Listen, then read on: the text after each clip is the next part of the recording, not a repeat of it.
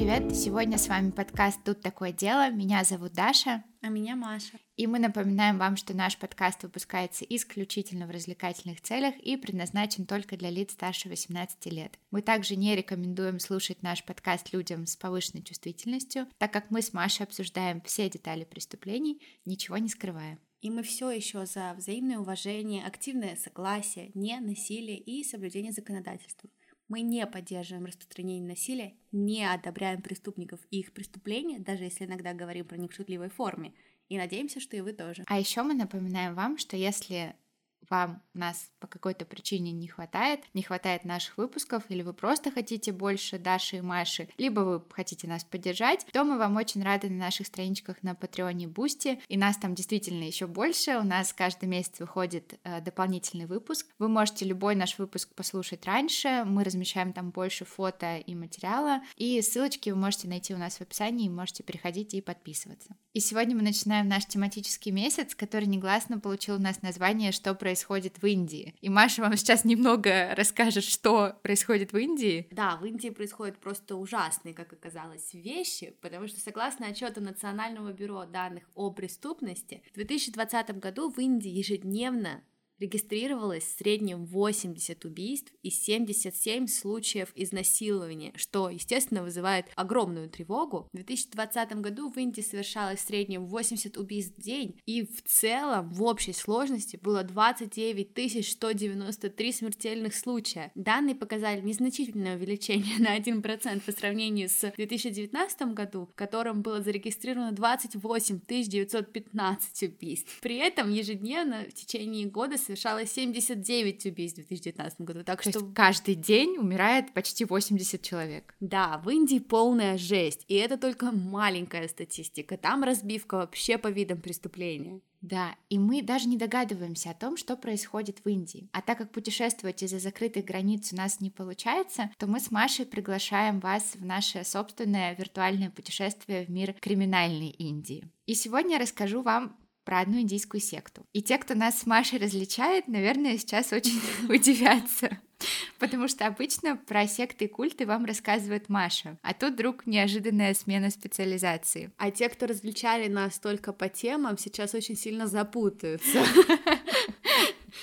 Да, ну, в общем, да, для кого как. Но с Машного благословления и с Машного разрешения я сегодня вам расскажу про секту, которая называется Дера Сача Сауда. И у меня вышла очень интересная история с этим делом. Маша, правда, свидетель. Сначала, когда я выбирала тему для индийского месяца, я наткнулась на эту секту и сделала такое поверхностное исследование. Ну, там, чем занимается, кто лидер, есть ли какие-то преступления, ну, то, что нам интересно в сектах, да. Но мне показалось, что все законно, цивилизованно, расследование в отношении этой секты я сразу же не нашла и подумала, ну, обыденно, скучно, не буду ее брать. А потом я копнула поглубже и поняла, что на самом деле в секте Дера Сача Сауда творится что-то очень страшное. И это, по сути, полноценный культ. И мы всегда говорим вам секта, культ, и не особо эти понятия разделяем. Но в действительности же они отличаются, и мне стало интересно, как они различаются, какой закладывается смысл в каждое слово. И есть такой человек, Стивен Хассен, и это американский психолог, и он консультирует людей по выходу из сект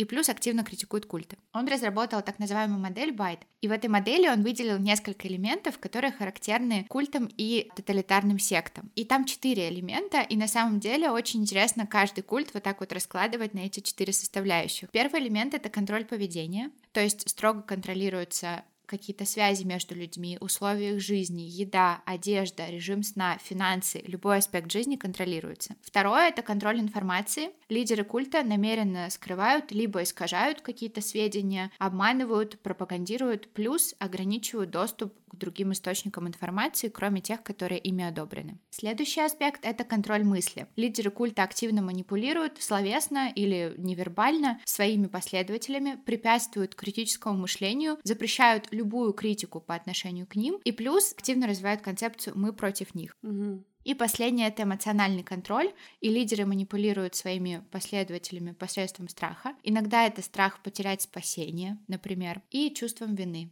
А секты же встречаются во всех религиях. В исламе, например, есть сунниты и шииты, в иудаизме есть ортодоксальные евреи караимы, в христианстве баптисты и лютеране. И это на самом деле просто такие ветви различных религий, они не всегда несут в себе какой-то негативный контекст. Интересно, потому что для меня слово секта все равно несло в себе негативный контекст, а вот такие ответвления религии я называла, ну, просто ответвления. Но на самом деле это секты. Но опасность секты несут, но несут только секты определенного вида. И вот этот вот Стивен Хассен, он выделяет секты деструктивные, то есть те секты, которые причиняют вред обществу или своим членам, и плюс секты тоталитарные где характерны какие-то авторитарные модели управления, и плюс ограничиваются права для членов, в том числе в личной и финансовой какой-то сфере. Свидетели Иеговы какие-нибудь. Да, типа того. То есть только такие секты опасны, а вот обычные секты, где все в принципе, вот, например, религиозная область, то они абсолютно, ну не то, что они безвредны, они просто нормальны. Они безвредны для общества. Ну да. И нормальны для тех, кто там в них участвует. Да. Ну, типа, система, вы не трогаете нас, мы не трогаем вас, да. пока вы не делаете ничего незаконного. Да, но здесь грань очень тонкая. Да. То есть любая секта в любой момент может превратиться в культ или стать просто тоталитарной или деструктивной сектой. И это а тоже тоталитарная и деструктивная секта все равно в какой-то степени уже, уже культ. культ. Да. Да. И как бы Да. здесь уже совсем сложно отделить, потому что все равно происходят все вот эти вот вещи, типа там ограничение информации, все четыре Мгм. вот эти стадии, которые ты перечисляла. Да, да. Ну, вообще слово культ обычно все-таки несет в себе какой-то отрицательный оттенок, а секта нет. Но Дера Сача Сауда, по сути, является культом. Причем культом, члены которого склонны к насилию. Но я буду говорить по ходу истории секты, и я объясню почему. Во-первых, потому что не вся секта сразу же превратилась в культ. Во-вторых, у этой секты очень долгая история. Она была создана в 1948 году, а еще она существует до настоящего момента. Мгм. А почему ты сказала, что не вся секта превратилась в культ? То есть там какая-то часть отделилась? Нет, они не отделились, просто это очень большая секта, и только близкие к лидеру секты, на мой взгляд, превратились в такой своеобразный культ. Те люди, которые просто последователи секты уже давно, они, в принципе, так и остались просто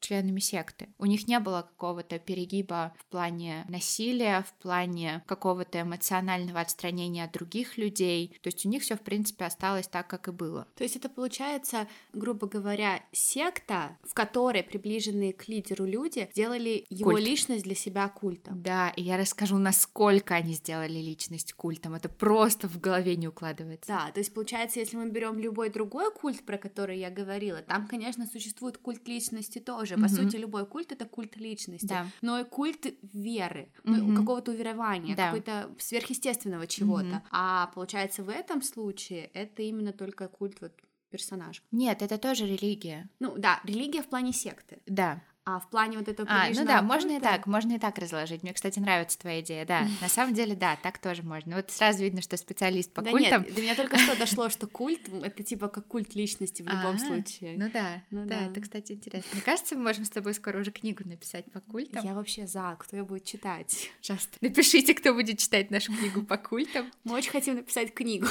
И мы пойдем по расследованию этого культа 48 года. Пожалуйста, скажи, что это будет просто подкаст на очень долго. Нет, на самом деле мы не будем рассматривать историю, а мы больше сфокусируемся на лидере этого культа. Ура! Да. Как приятно быть слушателем в этих историях. Я теперь А вас мне- понимаю. А мне приятно рассказывать, мне очень понравилось. Но здесь есть такие какие-то вещи, про которые я узнала. Я сидела в пятницу вечером, писала скрипт и такая, что? Добро пожаловать в мой мир. Это тебе не побеги, Даша. Нет, подожди, я тебе покажу. Для тебя это тоже будет что? Не Я надо знаю, мне для тут. меня каждая секта и культ — это Это что?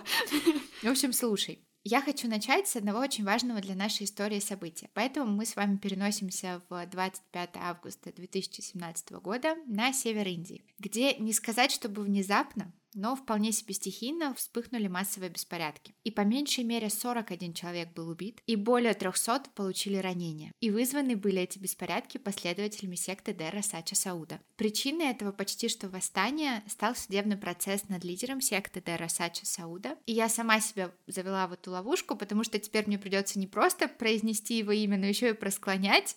Так вот, над лидером секты Гурмитом Рам Рахимом Сингхом. И чтобы вам лучше понимать масштабы этих событий, расскажу вот что. Начиная с 23 августа 2017 года, еще до вынесения приговора, некоторые части штатов на севере Индии были заполнены военными. Для того, чтобы предотвратить возможные беспорядки, были использованы 97 рот полиции, 16 рот сил быстрого реагирования, 12 рот индо-тибетской пограничной полиции и 21 рота пограничной службы всего лишь. Власти приостановили доступ к интернету на 48 часов. И в качестве меры предосторожности в нескольких жилых районах Панчкулы, где проводилось разбирательство, отключили электричество. Около 200 тысяч сторонников Рам Рахима собрались перед вынесением приговора. 200 тысяч! А, то есть это такая большая секта. Да. Да. Да.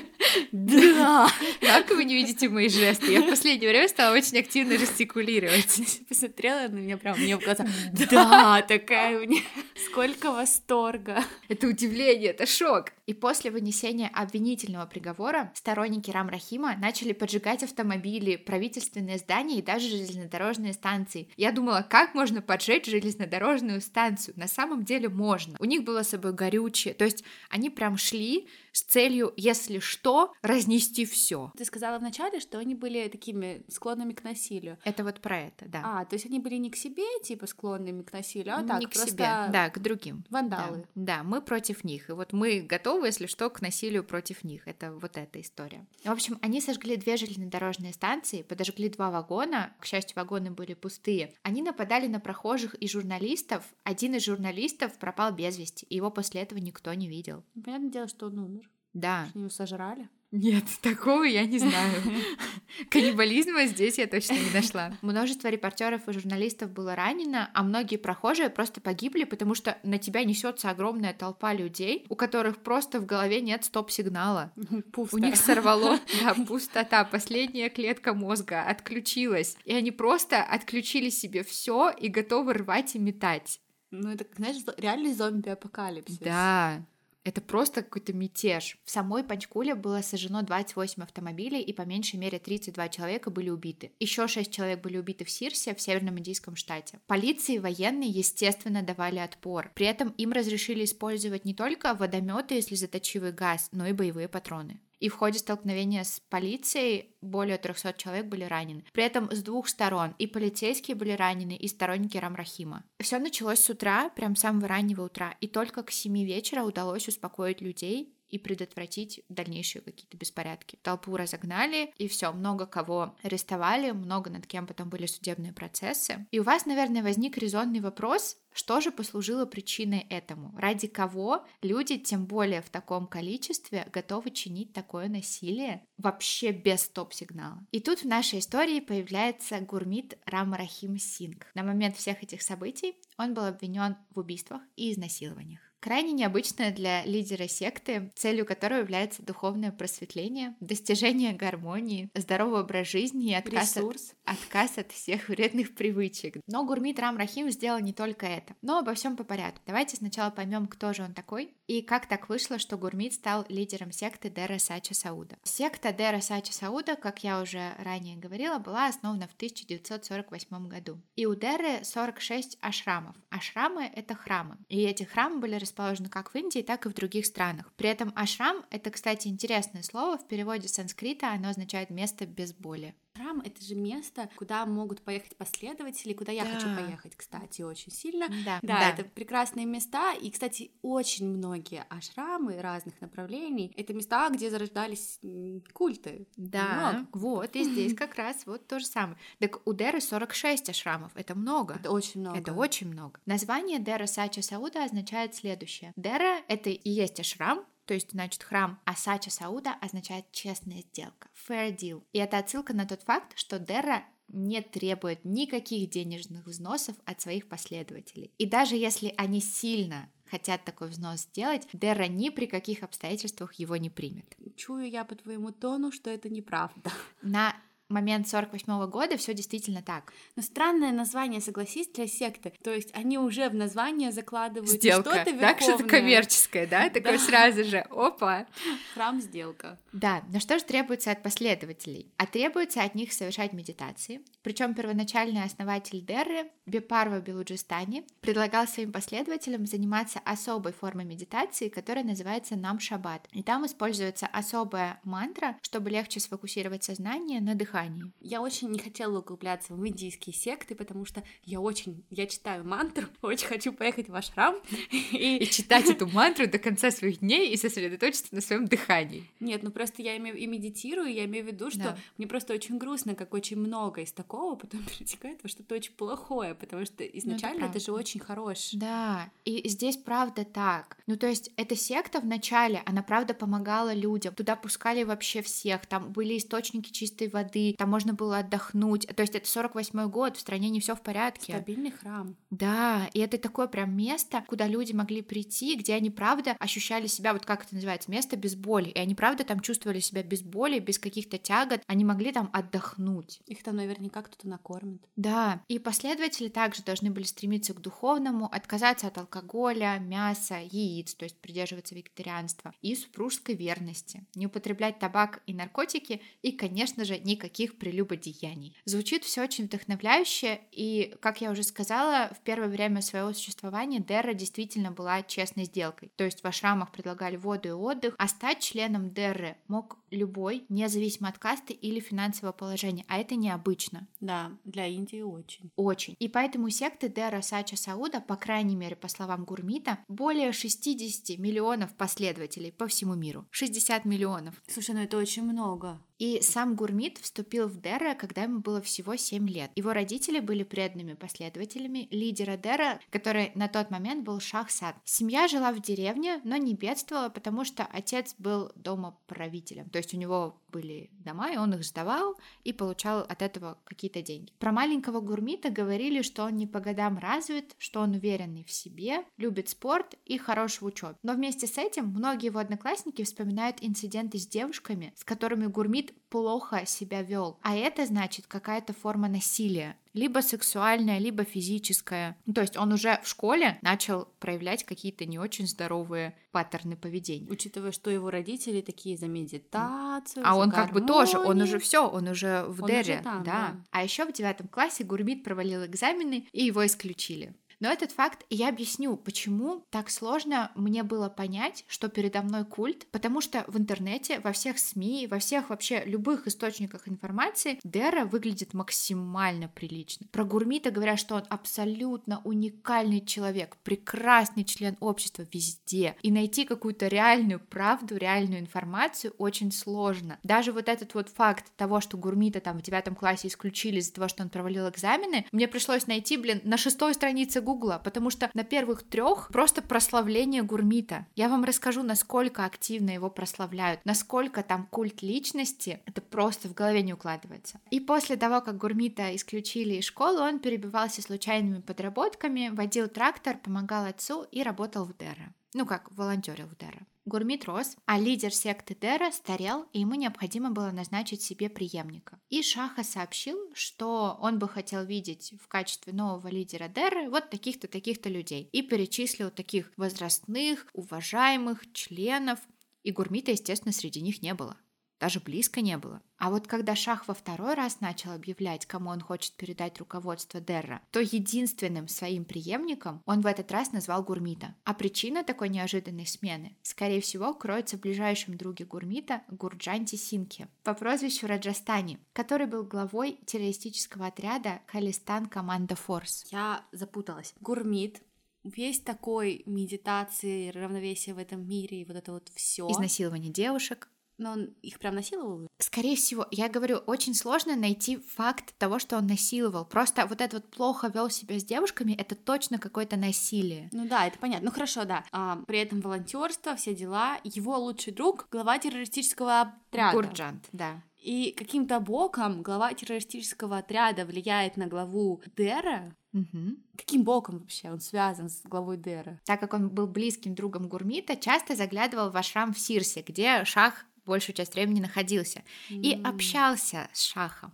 Скорее всего, Гурмиту и Гурджанту удалось убедить, причем своими привычными способами, либо насилием, либо просто угрозами насилия, шаха назначить Гурмита своим преемником. Я нашла информацию, что Гурджан просто зашел, наставил пистолет на шаха и сказал, либо ты сейчас умираешь, либо Гурмит твой следующий преемник. Я вижу эту сцену прям как вот в старых таких фильмах индийских, где он такой слегка потной рубашки, такой бандит, как да. из танцор диско, заходит такой, либо ты, ну извините, просто я хотела.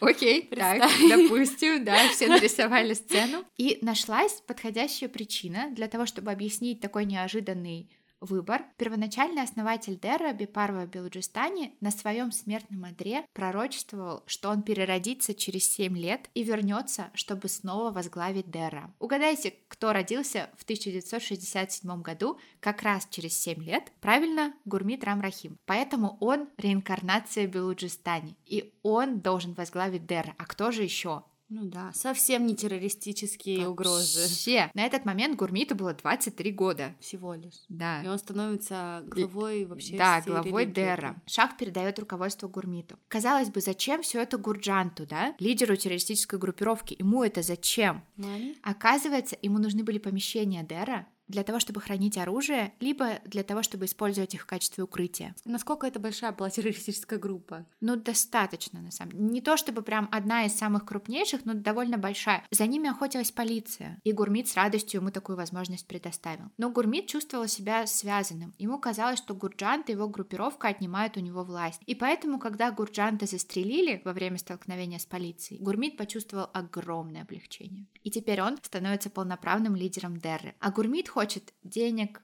влияния, обожания людей. И в это время он говорил своим последователям, что хочет построить свою империю, где он мог быть королем, со своей собственной армией, своей валютой и даже своими законами. То есть он хочет государство в государстве. Он очень себя любил. Я еще ну, не видела человека, который настолько бы сильно себя любил. И как же он это решает сделать? Во-первых, он решает увеличить и количество ашрамов, и их территорию. Например, то, что раньше было скромным ашрамом, теперь стало огромной территорией, более чем 700 акров, с множеством зданий, магазинами, школами, тремя отелями, больницами и огромным домом для самого Гурмита. В доме дорогая мебель золотом, супер богатая обстановка и портреты самого Гурмита на каждой стене. Ну да, такое себе духовное просветление. А где он взял деньги? На самом деле Гурмит смог получить огромное количество земли от своих последователей. Он сказал, что для тех, кто хочет приблизиться к высшей силе, необходимо отдать все имущество Дера, включая землю. Такая себе честная сделка, да? Те последователи, которые отказывались, были либо избиты, причем часто на глазах своих собратьев, либо их просто порицали и говорили, вот ты не хочешь быть ближе к Богу, что ты вообще здесь делаешь? Ну, то есть вербально. Получив землю, Гурмит продает ее, покупает еще больше земли. Кстати, для тех, кто не хотел продавать ему землю, Гурмит находил нужные методы убеждения. Он мог выпустить на участок диких животных, либо отправить своих последователей забрасывать участок мусором или использовать его в качестве туалета. Я не понимаю, а почему люди в этой секте соглашались, но ведь они же не так привязаны к ней. На самом деле, возможно, причина и в самом Гурмите. Он очень харизматичный и очень влиятельный. Ну, понятно тогда, как всегда вообще. Да. И, соответственно, после нескольких дней владельцам земли приходилось продавать землю Гурмиту практически за бесценок. Эти участки Гурмит стал сдавать. Ему же нужны были деньги для того, чтобы построить свою империю. Но также ему нужно было создавать впечатление, что Дерра помогает обществу и помогает своим членам становиться становиться лучше, чище и ближе к просветлению. Поэтому на полученные деньги он построил несколько школ и больниц. Но по сравнению с тем, сколько денег он получил, это капля в море. Угу.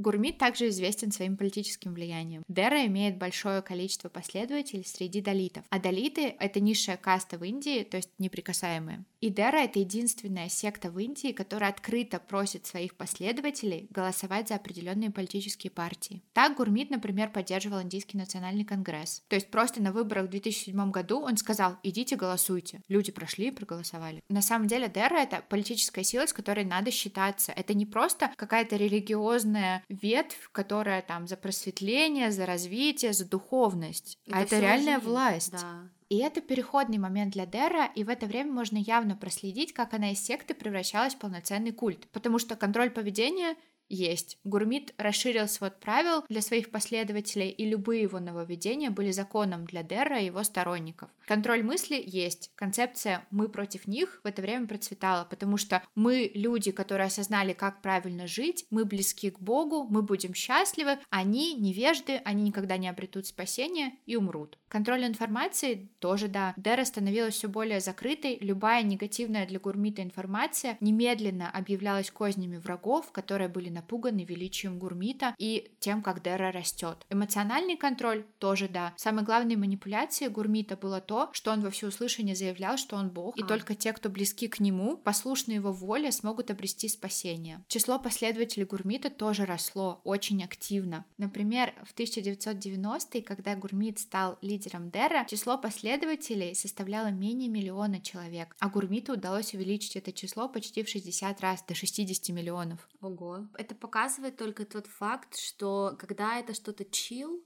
когда это что-то непринудительное, типа просто приди, послушай самого себя, расслабься, вот все. Людей это не так тянет, как когда это что-то жесткое, с ограничениями. Да, да, так и есть. И при этом почти треть последователей это молодежь, которая решила вести здоровый образ жизни, отказаться от алкоголя и других вредных привычек. И так как в его пастве возрастало количество молодежи, Гурмиту потребовалось, как это сейчас называется, выстроить личный бренд. И Гурмит говорит, я буду снимать фильмы, я буду писать собственную музыку. Он однажды сказал вообще, что фильмы — это покрытая сахаром таблетка, которая поможет привлечь на путь исправления больше молодежи. Блин, вот классно он жил бабки есть, его все почитают, да. делай, что хочешь. Хочешь музыку, хочешь фильмы, хочешь еще что. Все скажут, вау, а еще у тебя столько людей, что ты точно соберешь деньги, да. просмотры, прослушивания, все соберешь. Да, гурмит звезда Ютуба. Да? Да, я расскажу. И в 2012 году он реально начинает писать музыку. С 2012 по 2014 год у него вышло 6 альбомов. И последний альбом Highway Love Charger был продан тиражом 3 миллиона копий за первые три дня. За два года он выпустил 6 альбомов? Да. Ничего себе он работал. И я вам хочу сказать одно, это словами не передать. Я вам очень советую поставить подкаст на паузу. В YouTube забить в строку поиска Highway Love Charger и вторым видео. Там выпадет live Гурмита с концерта. Пожалуйста, посмотрите. Я сейчас, Маш, я тебе покажу. Мы посмотрели, в общем, я надеюсь, вы тоже посмотрели. Если вы сейчас еще не отключились и не посмотрели, пожалуйста, посмотрите, я в шоке. Во-первых, классная песня. Я тоже. Я после этого ходила такая, you are the love charger. Даша, я поспевала, сидела. Слушайте, в какой-то степени это, конечно, ну, заряжает на что-то позитивное. Но ты на него смотришь, и ты видишь, что он неприятный. Но я могу понять, почему это нравилось. Вы видели, у него там с подсолнухи и попугаи, попугаи. в блестках полностью. И он такой яркий, и в Индии как бы это же культура такая, как бы, как я понимаю, у них это все очень яркое, mm-hmm. такое вот. А он прям вообще такой мачо. Да. Но это вообще, конечно, не секта просветления и очищения. Да. Но дальше больше, потому что дальше лучше. На музыке Гурмит не остановился. У него вышло пять фильмов. За два года? Там, нет, там чуть больше период. Первый называется «Посланник Бога». Этот фильм, как и все следующие, в жанре болливудского блокбастера. И там Гурмит, ведущий актер, содиректор, автор текстов, исполнитель музыкальных композиций, художник по декорациям, художник по костюмам. Он играет самого себя, он главный герой, он выполняет трюки, он управляет какими-то кастомными супербайками. Вы можете, вот чтобы вам полную картинку после его песни создать, можете посмотреть трейлер. Я сейчас, мы сейчас опять остановим, и я Маше покажу этот трейлер, потому что я не хочу, чтобы я была одна, кто это видит. Я за love charger. И чтобы найти это видео, тоже заходите на YouTube, YouTube, забиваете в строчке мессенджер и Гурмит Рамрахим, и вам вылезет прям первый трейлер. Мы тоже его только что посмотрели. Маша, что скажешь? Я в восторге. Во-первых, я не ожидала, что такое хорошее качество. Во-вторых, конечно, это полный бред, но качество реально норм. Он очень смешной, и мне очень понравилась сцена, где он такой из айсберга вылезает. Да, да мне нравится, где на него бросают такое бревно, да. и он чуть-чуть выставляет руку, и бревно разлетается на маленькие кусочки. А как он кулачочек сжимает? Да, это все хрустит. Да. Это вообще... Короче, посмотрите, меня реально заела эта песня. Да. Название «Как забить видео» мы напишем в описании к этому подкасту под номером 1.2. На всех платформах оно должно быть. Пожалуйста, посмотрите, прямо сейчас. Просто для того, чтобы вам глубже погрузиться в эту историю, мы крайне советуем это сделать. И напишите нам, если вы действительно так же, как и я, теперь не можете перестать петь. You are the love charger. Вы можете еще другие его альбомы послушать. Там очень смешные к ним клипы, там какие-то цветы вылезают, и они так смешно покачиваются, и ты спустя пять минут, ты сначала думаешь, блин, что за бред, а потом ты понимаешь, что ты подпеваешь и подтанцовываешь Короче, этому. ты в восторге. Ну нет, я не могу быть от такого в восторге, зная, что произошло дальше. Ну, в общем, его фильмом восхищаются последователи, и каждый фильм принес ему кучу денег. За свои яркие наряды, любовь ко всему блестящему и цветному, он получил прозвище «Гуру рок-звезда». Но и на этом Гурмит не остановился. Ему нужно было доказать, возможно, и самому себе, что он приносит огромную пользу обществу. Поэтому Дера организовывает пункты сдачи крови, при этом, как утверждается на веб-сайте Дера, в рамках 130 проектов было собрано более 300 тысяч литров крови. Ого. И Дера в связи с этим была трижды упомянута в книге рекордов Гиннесса. Еще Дера утверждает, что получила 22 награды Гиннесса за лечение от наркозависимости, лечение глазных болезней, диабета, болезней сердца, посадку деревьев и меры по поддержанию чистоты. И вообще с тех пор, как Синг взял на себя управление Дера, он спас около 65 миллионов человек из лап алкоголизма и наркомании. То есть на 5 миллионов больше, чем у него последователей? Да. Он влияет на всех. На сайте Дера есть целый раздел, посвященный чудесам, которые совершил Гурмит. Он может вылечить рак, он может исцелить психически больного человека, восстановить зрение, помочь родить мальчика и даже воскресить мертвого ребенка. Но почему-то на сайте Дера нет упоминания о преступлениях, которые совершил Гурмит, потому что в отличие от его чудес, доказательств которым мы не можем найти, свои преступления он реально совершил. В целом Гурмита обвиняют в изнасилованиях от 2 до 18 женщин, убийстве двух людей и кастрации более 400 своих сторонников. В смысле, сам? Ну, понятно, что он не сам кастрировал, но э, он организовал кастрацию. А, понятно, что не сам. Э, ну, не вяжется картинка с образом медийного гуру, который всегда стремится помогать обществу и членам своей общины. Но в 2002 году премьер-министру Аталу Бихари Вачпаи и главному судье пришло анонимное письмо, в котором содержалась тревожная информация о том, что Гурмит Рам Рахим Синг изнасиловала двух женщин садху. А садху — это слово, которым обозначают в Индии странствующих аскетов, то есть глубоко религиозных людей, ну, почти что отшельников. Угу. И вот именно этих женщин и изнасиловал Рам Рахим. После этого письма премьер-министр поручил провести расследование, и выяснилось, что Гурмит изнасиловал не просто двух этих женщин. В ходе расследования были установлены его контакты с 18 садху, которые покинули Деру в 2002 году от стыда. А они же как бы, ну если я не ошибаюсь, в Индии из-за кастовой системы садху очень так уважают. Ну да, но на самом деле я не понимаю, отношение к ним. Кто-то считает садху такими прям возвышенными, очень религиозными людьми, а кто-то говорит, что они почти бомжи. Так и есть, они же как бомжи почти Ну живут. да, они как Это очень, не как очень наши. отшельники. Да. Да. они прям отшельники, отшельники, но для них вообще не важны эти ценности материальные какие-то, но при этом они все равно духовно очень возвышены. Да. Это да. И в течение пяти лет проводилось расследование, во время которого также выяснилось, что сторонники Гурмита застрелили журналиста Рама Чхатпари в его доме после того, как его газета Урасах опубликовала то самое анонимное письмо, просто чтобы привлечь внимание к этой проблеме. И там рассказывалось о сексуальной эксплуатации женщин. А после этой публикации сторонники Гурмита начали просто охоту за тем, кто же внутри Дера, потому что было понятно, что кто-то внутри Дера слил информацию. За этим стоял и помог этому произойти, и они убили Ранджита Синха, который возглавлял один из комитетов Дера. И по мнению Гурмита он был причастен к распространению анонимного письма. То есть просто вот так вот легко двух человек. Все. А ты думаешь, это Гурмит им сказал сделать? Да. Типа не они просто из-за веры своей Нет, Гурмиту? нет, это Гурмит, он был очень разозлен, он хотел найти виноватых. Расследование и суд длились до 2017 года, и только в августе суд признал Гурмита виновным в изнасиловании и убийствах и приговорил его к 20 годам лишения свободы. И именно этот приговор повлек за собой массовые беспорядки на севере Индии, о которых мы говорили в начале выпуска. Его сторонники не верят, они считают, что это все просто заговор, он ни в чем не виноват. Такой себе лавчарчер.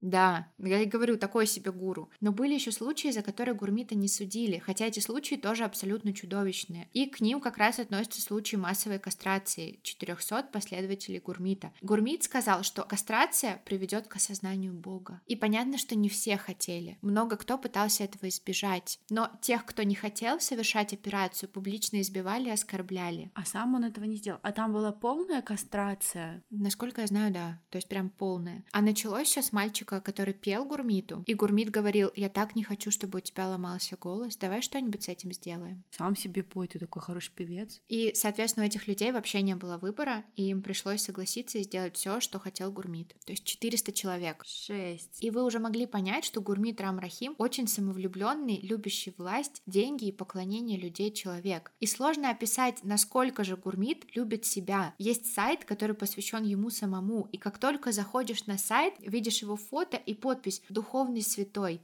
писатель, музыкант, певец, ученый, мне больше всего нравится, феминист, икона молодежи. И дальше больше. Ораторские способности, литературный талант, медик, спортсмен, нутрициолог, реформатор. И дальше любитель приключений и император мелодий.